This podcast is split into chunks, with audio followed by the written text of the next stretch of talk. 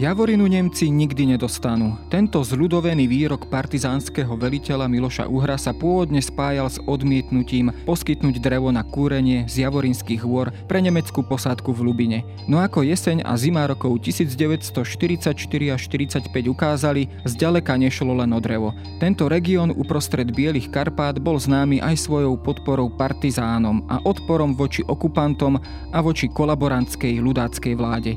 V Javorinských lesoch inak na Kopaniciach sa tak odohrávala na konci vojny dráma, ktorá by sa poľahky vmestila do filmového scenára s povstaleckou tematikou. A hoci odpor miestnych partizánov nemenil pohyb hlavných armád na mape Európy, výrazne poznačil pamäť tohto malebného regiónu. Z tabúl a pamätníkov roztrúsených po dedinkách pod Veľkou Javorinou si aj dnes môžete prečítať mená mužov, ktorí sa so zbraňou v ruke postavili proti fašizmu. Tie aj po takmer osemdesiatich rokoch ožívajú v rozprávaniach Bošáčanov, Lubinčanov či Turancov. Počúvate Dejiny, pravidelný podcast denníka SME. Moje meno je Jaro Valenco, šéfredaktor časopisu Historická revue a o partizánoch pod Veľkou Javorinou sa porozprávam s historikom Jurajom Krištofíkom z Múzea slovenských národných rád v Mijave.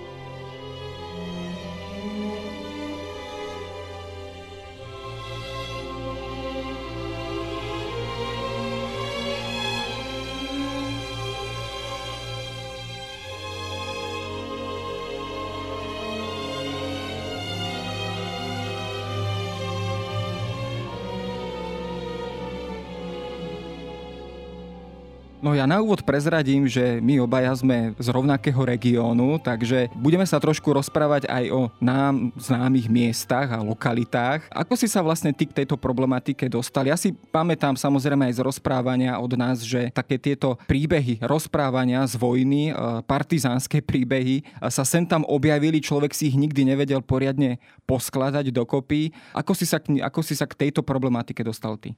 Ja som sa k tomu dostal vlastne po ukončení vysokoškolského štúdia v Prahe.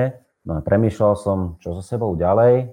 No a vtedy zhodou okolností som sa stretol s Martinom Lackom a ten mi vnúkol takú myšlienku skúsiť spracovať dejiny partizánskeho hnutia v podjavorinskom regióne, pretože napriek tomu, že existovalo viacero publikácií ohľadom partizánskeho odboja v podjavorinskom kraji, tak vlastne taký dôslednejší archívny výskum nebol uskutočnený. Takže bol vlastne možno taký impuls prvotný, ktorý ma nejakým spôsobom nasmeroval. Takže za tento impuls vďačím Martinovi, keď to tak môžem povedať. Tento región bol aj v tomto období, teda na konci druhej svetovej vojny, vlastne pohraničným regiónom. Už vlastne pár kilometrov ďalej na západ už bol vlastne Reich, už bola vlastne Nemecká ríša a samozrejme okupované Čechy a Morava. Keď sa na to pozrieme z tohto pohľadu, aký význam mal tento región, región aj pre samotné okupačné sily, ktoré teda sa nachádzali aj v tomto regióne už teda počas povstania a po povstaní v roku devätnásťštyridsaťštyri. Bola to, dá sa povedať, vnímaný tento región ako taká dôležitá úniková cesta pre prípadný postup smerom, smerom na západ, respektíve ústup? E, áno, tá hranica bola veľmi dôležitá, avšak tu si dovolím podotknúť, a to je tiež podstatná vec, v Starej Turej aj v Mijave fungovali zbrojovky, no a tie vlastne vyrábali muníciu a tieto zbrojovky už v roku devätnásťtridsaťdeväť navštívila prichádzajúca nemecká armáda. No a po roku devätnásťštyridsaťštyri, alebo teda potom, keď vypuklo Slovenské národné povstanie, tak Nemci prichádzajúci do regiónu pacifikovať partizánsky odboj sa zaujímali aj o tieto fabriky a o ich výrobu.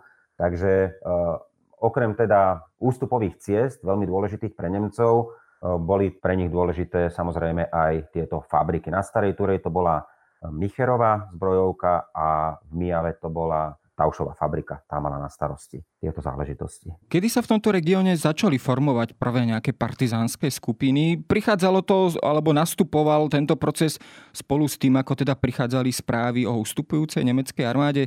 Jednoducho začala sa meniť a lámať aj tá nálada a postoj miestnych? Alebo tento región bol vždy istým spôsobom akýsi protiľudácky alebo protirežimový, práve možno aj pre také svoje osobité charakteristiky? Ako to vlastne v tomto období sa vlastne práve táto povstalecká nálada formovala? Presne tak, ako hovoríš, tento región je veľmi špecifický tým prostredím, alebo teda tou svojou históriou. Je tu veľmi silná hurbanovská tradícia ešte z rokov osemnásťstoštyridsaťosem štyridsaťdeväť. A čo je veľmi podstatné, tak ten kopaničiarsky región predovšetkým osídlovali evanielici a dá sa povedať, po roku devätnásťstotridsaťdeväť v tomto regióne slovenský štát nebol vítaný s nadšením. No a súviselo to s viacerými dôvodmi. Spomeniem taký jeden, ono sa to často nezvykne spomínať. Tak napríklad v Starej Turej v Mijave existovalo množstvo podomových obchodníkov. No a po uzavretí hranice po štrnásteho marca devätnásťstotridsaťdeväť blízka Javorina hraničný kopec vlastne bola uzavretá.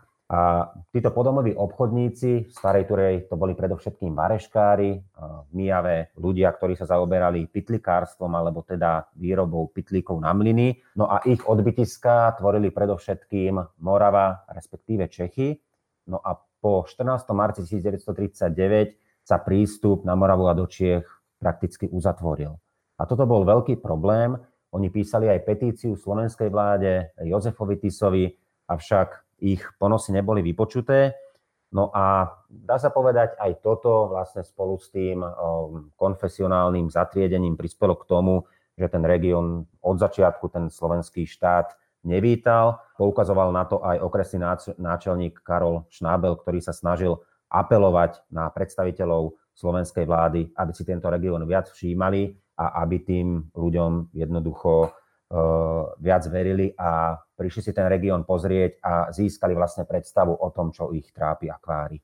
Tam vznikla samozrejme jedna taká partizánska skupina, ktorá vlastne nadviazala na tú tradíciu hurbanovskú, ako si o nej rozprával, a, a teda niesla aj názov e, Hurban. Ďalšou takou bola vlastne partizánska skupina Repta. Mali tieto skupiny aj nejaké priame spojenie, povedzme, aj na to povstalecké územie po dvadsiateho deviateho auguste, alebo povedzme, koordinovali tú svoju činnosť s, s tým povstaleckým územím na strednom Slovensku? A do akej miery možno aj prebehli na tomto území, tom, v tomto regióne, aj nejaké prípravy na nejaké ozbrojené vystúpenie, jednak voči ľudackému režimu a samozrejme následne aj, aj voči okupačným silám? Áno, takže najvýznamnejšia skupina partizánska vznikla priamo pod Javorinou, v horách nad Lubinou, viedol ju partizánsky veliteľ Miloš Uher. Treba povedať, že partizánske skupiny sa začali formovať v priebehu augusta, septembra devätnásťstoštyridsaťštyri. No a bolo tu aj silné spojenie s povstaleckým regiónom, pretože práve ako si spomínal oddiel Jána Reptu, ten prišiel do tohto regiónu práve zo stredného Slovenska. Pôvodne teda patril pod druhú partizánsku brigádu Milana Rastislava Štefánika, takže tie prepojenia s povstaleckým regiónom tu boli. No a keď sa rozprávame o týchto prepojeniach, tak treba napríklad spomenúť aj hlavného zásobovača oddielu Hurban, Martina Kedra, a ten mal priamo spojenie s povstaleckou Banskou Bystricou, takže povstalecké vedenie v Banskej Bystrici malo veľmi dobré informácie, čo sa deje na západnom Slovensku. Samozrejme, nemenej dôležitou a zaujímavou stránkou e, tohto obdobia je samozrejme aj pôsobenie gardistov v tomto regióne. Akým interakciám možno ešte pred povstaním dochádzalo jednak teda medzi partizánmi a miestnymi gardistami, miestnymi gardistickými jednotkami? Dochádzalo k nejakým prestrelkám, k nejakým, povedzme, nejakým vyhrážkám, nejakým, nejakým kontaktom, ktoré už predznamenali potom aj tie následné boje? Tento región je špecifický tým, že vlastne gardisti nastupovali proti partizánom už prakticky hneď po vypuknutí Slovenského národného povstania. No a prvá taká veľká prestrelka prebehla dvadsiateho deviateho septembra devätnásťstoštyridsaťštyri, kedy sa vlastne do ohňa dostal oddiel Repta na čele s Jánom Reptom, no a napadol skupinu približne šesťdesiatich mužov, gardistov. Bola to skupina, ktorá sa vracala z prieskumu v oblasti Brezovej pod Bradlom. No a Vlastne gardisti hľadali na Brezovej Židov, ktorí sa tu mali ukrývať, a taktiež pátrali napríklad po členovi Novomestského národného výboru Jánovi Tomáškovi a evanjelickom biskupovi Samuelovi Osuskom. No a táto prestrelka bola teda prvá a dá sa povedať, mala svoje následky. Partizáni zastrelili jedenásť gardistov, dvadsaťpäť zajali a ďalší vlastne skončili so zraneniami, čo počty strát ešte neskôr zvýšilo. No a v tejto potýčke napríklad padol aj veliteľ akcie zbrojník Raffensperger. Takže to bolo, tak, bolo také prvé ozbrojené vystúpenie.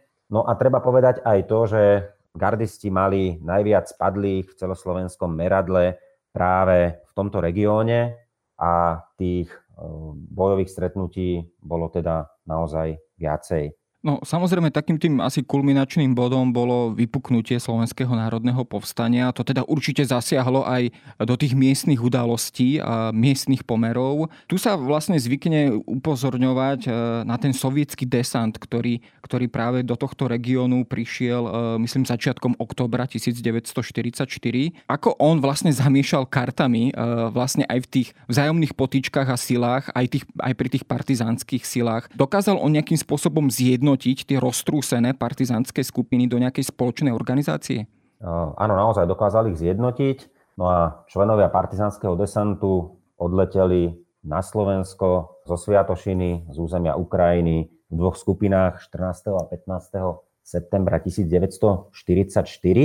No a boli vysadení pri Žabokrekoch, pri Martine a veliteľom tohto desantu bol podplukovník Ilja Danilovič Dibrova. Môžeme povedať aj to, že u nás bola zaužívaná ruská podoba mena Dibrov, avšak Ukrajinec sa sám písal Dibrova, pretože bol, teda ako som povedal, bol Ukrajinec. No a e, tento desant mal za úlohu premiestniť sa na západné Slovensko, sem do tohto pohraničného regiónu a vytvoriť tú partizánsku brigádu. Sovieti mali informácie o tom, že už tu nejaké partizánske skupiny existujú, no a práve oni ich mali vlastne zjednotiť a šiesteho októbra devätnásťstoštyridsaťštyri vzniká druhá Československá partizánska brigáda Jozefa Visarionoviča Stalina a na jej čele bol práve spomínaný Ilja Danilovič Dibrova a náčelníkom štábu sa stal opäť neskorší veliteľ Jozef Brunovský. No a tento sovietský desant vlastne zjednotil partizánske oddiely, ktoré pôsobili v tomto regióne, no a v kmeňových listinách oddiel Hurban v čele s ľubinským rodákom Milošom Uhrom fungoval v rámci tohto zoskupenia tejto partizánskej brigády ako e, štvrtý oddiel vlastne. Celkovo tých oddielov bolo desať. A môžeme povedať aj zhruba počty. Brigáda po svojom vzniku evidovala približne tisícpäťstosedemdesiat príslušníkov a z toho teda päťsto malo byť ozbrojených partizánov priamo. Ty spomínaš aj vo svojej vlastne monografii, ktorá sa venuje práve tejto problematike partizánov pod Javorinou, ktorá nesie aj ten rovnomerný názov, tak ako som ho ja v úvode spomenul, Javorinu Nemci nikdy nedostanú. Takú tú možno prvú bitku, alebo takú prvú naozaj veľkú prestrelku v noci z jedenásteho na dvanásteho októbra štyridsaťštyri, kedy vlastne tie partizánske jednotky prepadli miestnu nemeckú posádku na Starej Turej. Vieme to takto hodnotiť, že tam sa naozaj práve v tomto dátume alebo týmto prepadom začali tie najhlavnejšie boje partizánov voči už okupantským silám v tomto regióne? Áno, môžeme to tak povedať. Bolo to prvé veľké ozbrojené vystúpenie brigády. Dovtedy boli, alebo teda prebehli tiež viaceré potýčky s prichádzajúcimi nemeckými jednotkami, ale neboli vlastne takého rozsahu ako prepad nemeckej posádky v Starej Turej spomínaného dvanásteho októbra devätnásťstoštyridsaťštyri.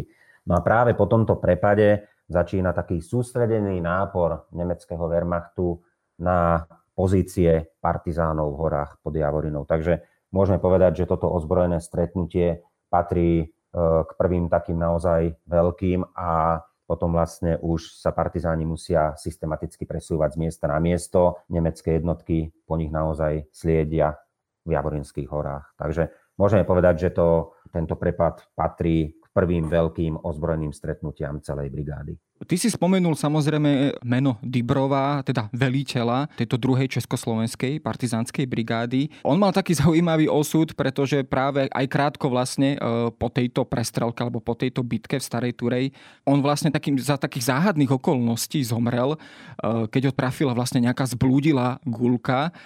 O tomto, ja som teda, keď som si toto študoval, sa ako keby rozbehlo viacero teórií alebo vysvetlení, čo sa vlastne stalo. Údajne teda tam mohli byť záujem aj teda nejakých sovietských politrukov, ktorí možno mali záujem na jeho odstránení. Je na tom niečo pravdy, alebo naznačujú možno nejaké pramene alebo výpovede niečo viac v tejto súvislosti?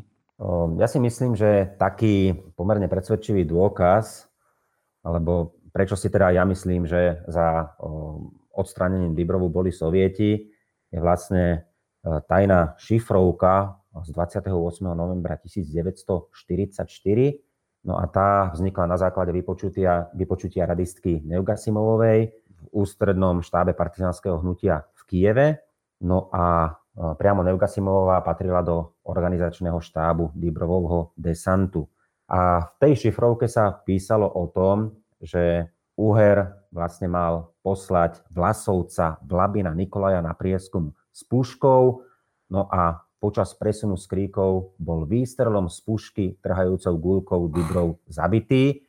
No a práve tá šifrovka obsahovala aj uzáver.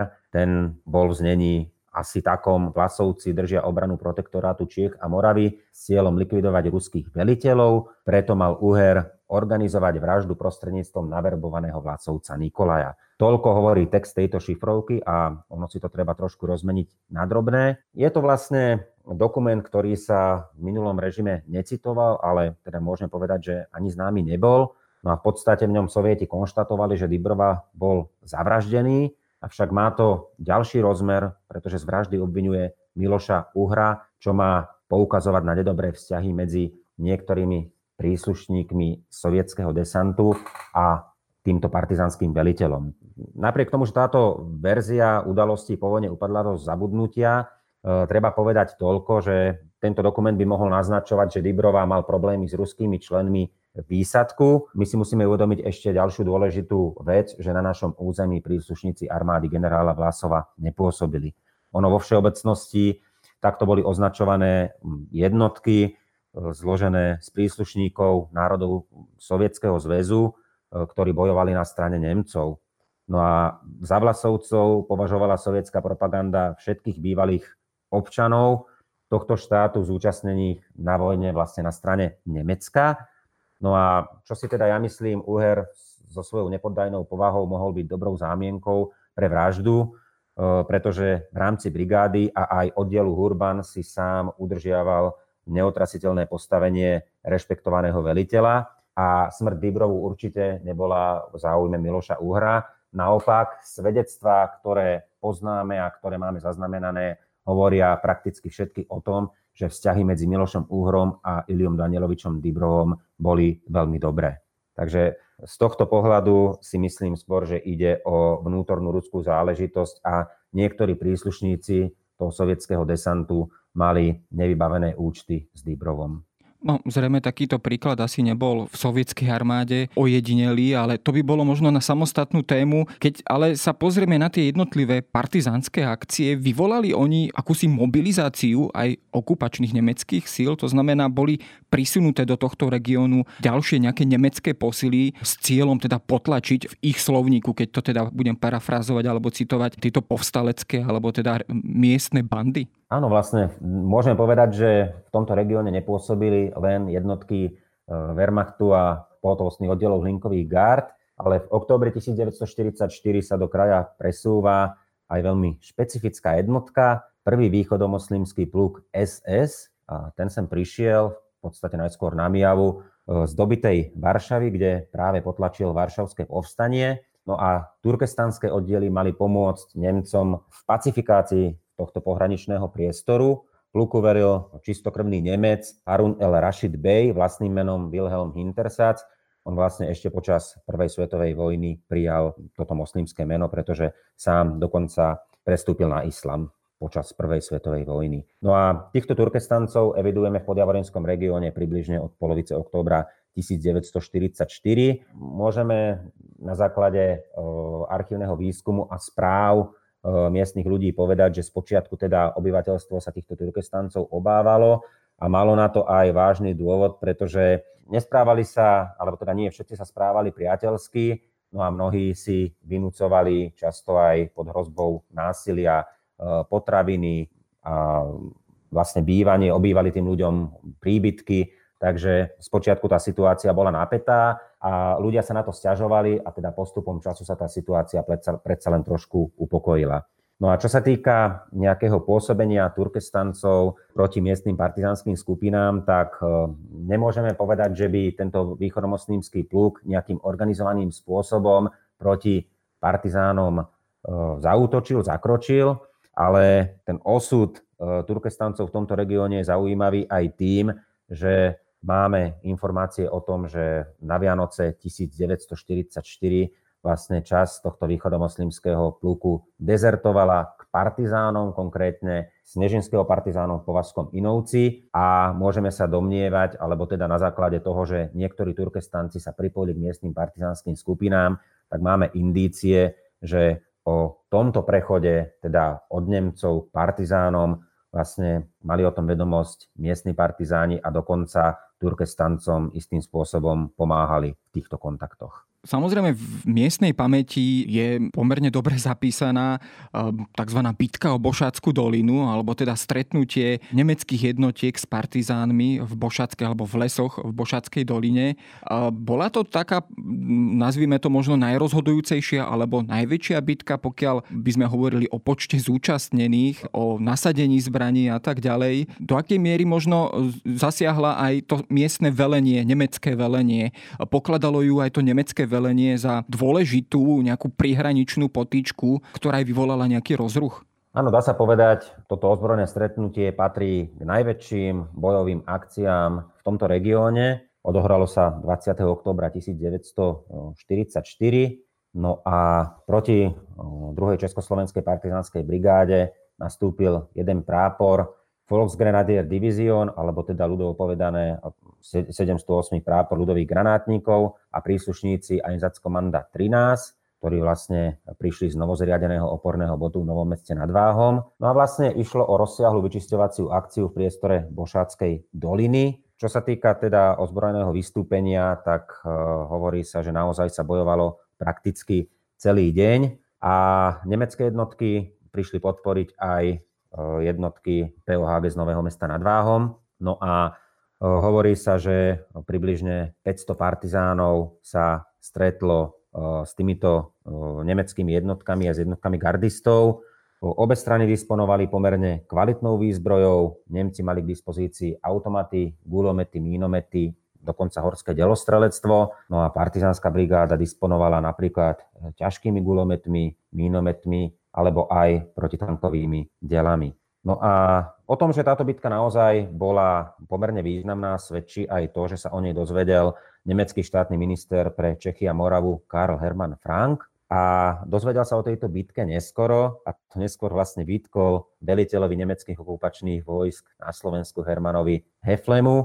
No a ja by som si aj dovolil odcitovať, čo mu napísal. Ako sa nesmie postupovať, ukazuje nasledujúci príklad. dvadsiateho októbra devätnásťstoštyridsaťštyri došlo k dvanásťhodinovej prestrelke medzi silnejšou skupinou banditov s približne päťsto mužmi a jednotkami Wehrmachtu a bezpečnostnej služby v priestore Predbošáčka asi štyri kilometre juhovýchodne od nemeckej colnice Kvietná pri Stráni. Aby zabránili nebezpečenstvu obkľúčenia protivníkom, musel sa boj zo strany Wehrmachtu zastaviť. Banditi sa rozprchli aj cez hranicu na Moravu. Môj pohotovostný oddiel Burger sa dozvedel o tomto boji až o päť dní prostredníctvom bezpečnostnej služby. Wehrmacht vôbec nepodal správu. Takže toľko citát. No a Karl Hermann Frank bol nespokojný s tým, že vlastne nemecké velenie vôbec nepodalo o tomto správu, alebo teda podalo ju neskoro.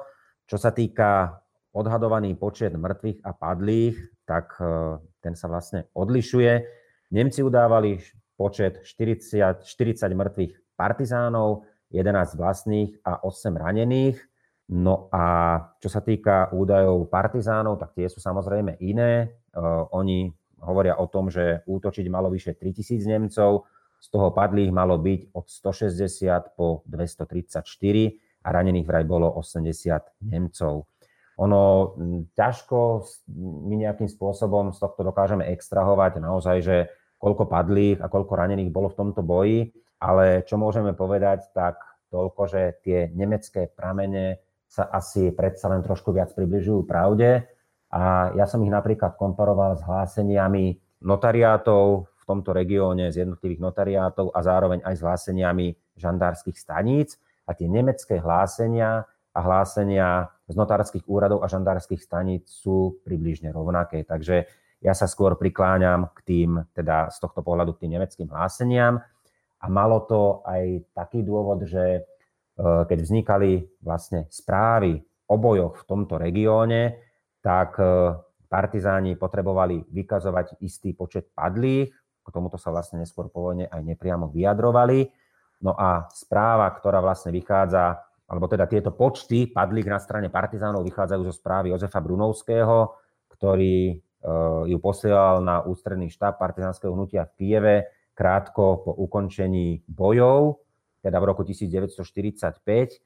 No a niektorí partizáni sa k tomu vyjadrovali, že museli trošku tie počty v úvodzovkách upravovať aj kvôli tomu, aby pokiaľ teda neboli až také veľké, tak automaticky nemali na krku nejakého politruka z Ukrajiny, teda zo Sovietskeho zväzu, ktorý by tu riešil také záležitosti, ako napríklad, že by mohol vytýkať, že vy tu toľko nebojujete, tak ako by ste bojovať mali. Takže z tohto pohľadu si myslím, že sú tie nemecké pramene a nemecké hlásenia spolu s tými notariátmi spoľahlivejšie. No, no, každopádne táto bitka Bošácku dolinu asi aj tvrdo zasiahla jednak aj do počtov, aj do schopností, ďalších bojových schopností tejto československej, druhej československej partizánskej brigády. Dá sa povedať, že ona bola týmto dosť značne už poškodená a v podstate, v podstate v tých ďalších mesiacoch už tie, aj tie nemecké jednotky svojím spôsobom už len likvidovali jej zvyšky, alebo akým spôsobom sa vlastne ten boj vyvíjal až vlastne do zimy roku devätnásťstoštyridsaťpäť? Je to vlastne tak, po boji stála brigáda pred vážnou dilemou, ako ďalej pokračovať. Vlastne problémom boli komplikácie so zásobovaním, no a tiež sa zvažovali dôsledky ďalšej existencie početného stavu partizánskeho zväzku. No keď si predstavíme, že naozaj to hlavné pôsobenie bolo v kraji pod Javorinou a tých partizánov nebolo málo, tak vlastne bolo rozhodnuté o tom, že jednotlivé oddiely brigády sa rozmiestnia na väčšom území. V podstate, dá sa povedať, takmer polovica, doktory, takmer polovica oddielov pôsobila na malom území podjavorinského regiónu. No a bolo rozhodnuté o tom, že v kraji pod Javorinou mal naďalej zostať oddiel Hurban v čele s Milošom Uhrom. No a ostávajúce skupiny brigády sa po porade na štábe začali presúvať smerom k Žiline. No a dá sa povedať, že tá brigáda vlastne po bošáckom boji sa naozaj rozmiestnila na väčšom území. V podstate tie oddiely viaceré začali postupovať k smerom k Žiline a ten najbojovejší oddiel Hurban mal naďalej pôsobiť v tomto regióne, takže naozaj došlo k určitej organizačnej zmene po bošáckom boji. S Milošom Uhrom sa vlastne spája aj taký celkom zaujímavý príbeh, ktorý ako keby lemuje koniec tohto príbehu alebo celého tohto rozprávania, a to je vlastne akcia Cetuna, kde práve on samotný, aj tento jeho oddiel, mal padnúť do akejsi pasce, pripravenej pasce, ktorú mu pripravili e, nemecké oddiely. E, o čo konkrétne išlo a e, mal on samotný informácie o tom, že, že by mohlo byť o akciu, ktorá ho má nejakým spôsobom skôr vlákať do pasce, alebo boli tam aj určité jeho osobné dôvody, prečo sa do tejto akcie pustil? Áno, môžeme povedať, že tá bojová akcia v Cetune patrí taktiež veľmi známym kapitolám. Ten popis udalostí nie je jednoduché rekonštruovať, existujú viaceré verzie. No a dá sa povedať naozaj, že Edelweissovci pripravovali a realizovali pascu na Miloša Uhra, ale ten si uvedomoval, alebo teda mal v Cetune aj vlastne taký osobný motív. Práve v tom čase sa v osade ukrývala jeho manželka sporu s Maroletou dcérou Zorou. Takže bol tam naozaj osobný motív útoku partizánov a ako som povedal, rekonštrukcia udalostí je veľmi nejednoznačná. Tie verzie o tom, čo sa v Cetúne stalo, máme z viacerých strán. Z výpovedi príslušníkov jednotky Edelweiss vyplývalo, že skupinu podporovalo asi šesťdesiat Nemcov, ktorých mali počas akcie vlastne zaisťovať a do osady mali preniknúť bez boja. Čo sa týka partizánskej verzie, tak veľmi často sa hovorí o istej žene, ktorá v úlohe volavky mala byť k Uhrovi vyslaná. No a tá mala partizánom tvrdiť, že v obci, alebo teda v osade rabuje asi štyridsať gardistov. No a nie je jednoduché vysvetliť, prečo sa vlastne Uher rozhodol zaútočiť bez predchádzajúcej dohody o oznámení tohto kroku, kroku štábu brigády. Môžeme sa domnievať, že osadníkov sa rozhodol proti rabujúcim gardistom chrániť a teda jedným z dôvodov mohol byť naozaj fakt, že v osade sa ukrývala jeho manželka Anna spolu s dcérou Zorou. Čo sa týka rozporov, tak tie už ťažko dokážeme osvetliť, ale tie najväčšie panujú v otázke, kedy partizáni zistili, že príslušníci jednotky Edelweiss na nich chystajú pascu, a či sa Miloš Uher rozhodol pre boj s týmto vedomím alebo až dodatočne. A vlastne z tých jednotlivých výpovedí si nevieme vytvoriť jednoznačný záver. Takže naozaj panujú, panujú tu viaceré nevyjasnené záležitosti a ja si myslím, že to tak aj zostane. No, každopádne pri tejto prestrelke v Cetúne vlastne prišiel o život aj samotný Miloš Uher a tým sa ako keby trošku aj uzatvára celá táto kapitola povstaleckých alebo miestnych regionálnych povstaleckých dejín. Pri, samozrejme už ten posun armád naprieč Slovenskom bol výrazný už vo februári devätnásťstoštyridsaťpäť a v apríli vlastne sa tieto, tieto boje vlastne aj v tomto regióne ukončujú. Napriek tomu zostáva tá regionálna pamäť, pokiaľ hovoríme o týchto udalostiach z jesene štyridsaťštyri a zimy štyridsaťpäť naďalej silná alebo prítomná v tomto regióne? Pamätajú si miestni jednak na tieto mená a na tieto udalosti? O, áno, môžeme povedať, že tá miestna historická pamäť je naozaj veľmi silná a súvisí to aj s tým, že partizáni v tomto regióne boli e, ľuďmi prijímaní viac menej pozitívne, pretože išlo o partizánov predovšetkým z radov domáceho obyvateľstva. No a títo partizáni mali aj peniaze, podporovali ich viacerí podnikatelia, takže napríklad potraviny si mohli dovoliť kúpiť. Nemuseli si vynúcovať potraviny rekviráciou, takže z tohto pohľadu to bolo jednoduchšie ako možno v iných regiónoch Slovenska. No a čo sa týka tej historickej pamäti, tak oddiel Hurban ako taký dobre poznajú aj študenti, školáci. Často sa o týchto udalostiach hovorí. Môžeme povedať aj to, že po roku devätnásťstoštyridsaťosem viacerí partizánski velitelia alebo aj radoví partizáni doplatili na komunistický prevrat v štyridsiatom ôsmom a my sa môžeme vlastne domnievať, čo by sa stalo s Milošom Uhrom. Historici nemajú radi, teda to známe, keby bolo keby, ale môžeme sa domnievať, Miloš Uher by pravdepodobne dobre nedopadol, pretože nebol komunista a s novou vrchnosťou, alebo teda s viacerými predstaviteľmi, ktorí vytvárali režim po roku devätnásťstoštyridsaťosem, by určite nesúhlasil. No a konec koncov to potom vidíme aj v prípade Jozefa Brunovského, ktorý vlastne po roku devätnásťstoštyridsaťosem niekoľko rokov si odsedel v komunistickom väzení a netýkalo sa to teda len Jozefa Brunovského, ale aj ďalších jeho spolubojovníkov. A my v podstate každoročne si pripomíname odboj v tomto regióne v rokoch devätnásťstoštyridsaťštyri štyridsaťpäť na vrchu Roh pri Lubine a vlastne oslavy pri príležitosti Slovenského národného povstania navštevuje naďalej veľké množstvo ľudí. Takže tá pamäť na miestnych partizánov je silná a dá sa povedať, že ľudia tento odboj vnímajú pozitívne a môžeme povedať, že aj právom. Samozrejme, tento región výrazne aj prispel do povstaleckej histórie Slovenska a samozrejme táto pozornosť mu tým pádom aj náleží a som rád, že sme sa o miestnych spomienkach miestnej pamäti na boj proti fašizmu mohli porozprávať s Jurajom Krištofíkom. Ďakujem ti za rozhovor.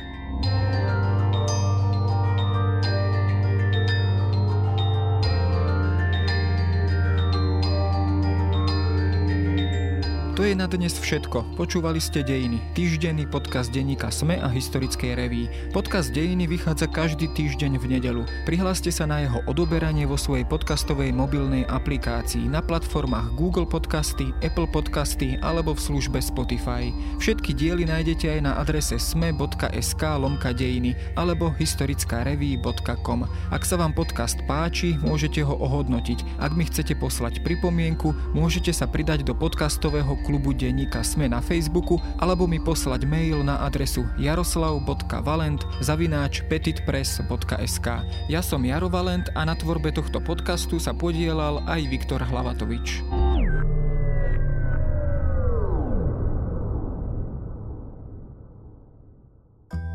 Som Jana Maťková a v denníku es em e pripravujem spolu s mojimi kolegyňami a kolegami denný podcast Dobré ráno. Prinášame aktuálne témy, ktoré hýbu Slovenskom, ale aj zahraničím. Venujeme sa politike, ekonomike, zdravotníctvu, spravodlivosti, vede či technológiám. Proste témam, ktoré nás dennodenne ovplyvňujú a o ktorých chceme vedieť viac. Podcast Dobré ráno ako vašu dennú informačnú výbavu nájdete vo vašej podcastovej aplikácii alebo na podcasty bodka es em e bodka es ká.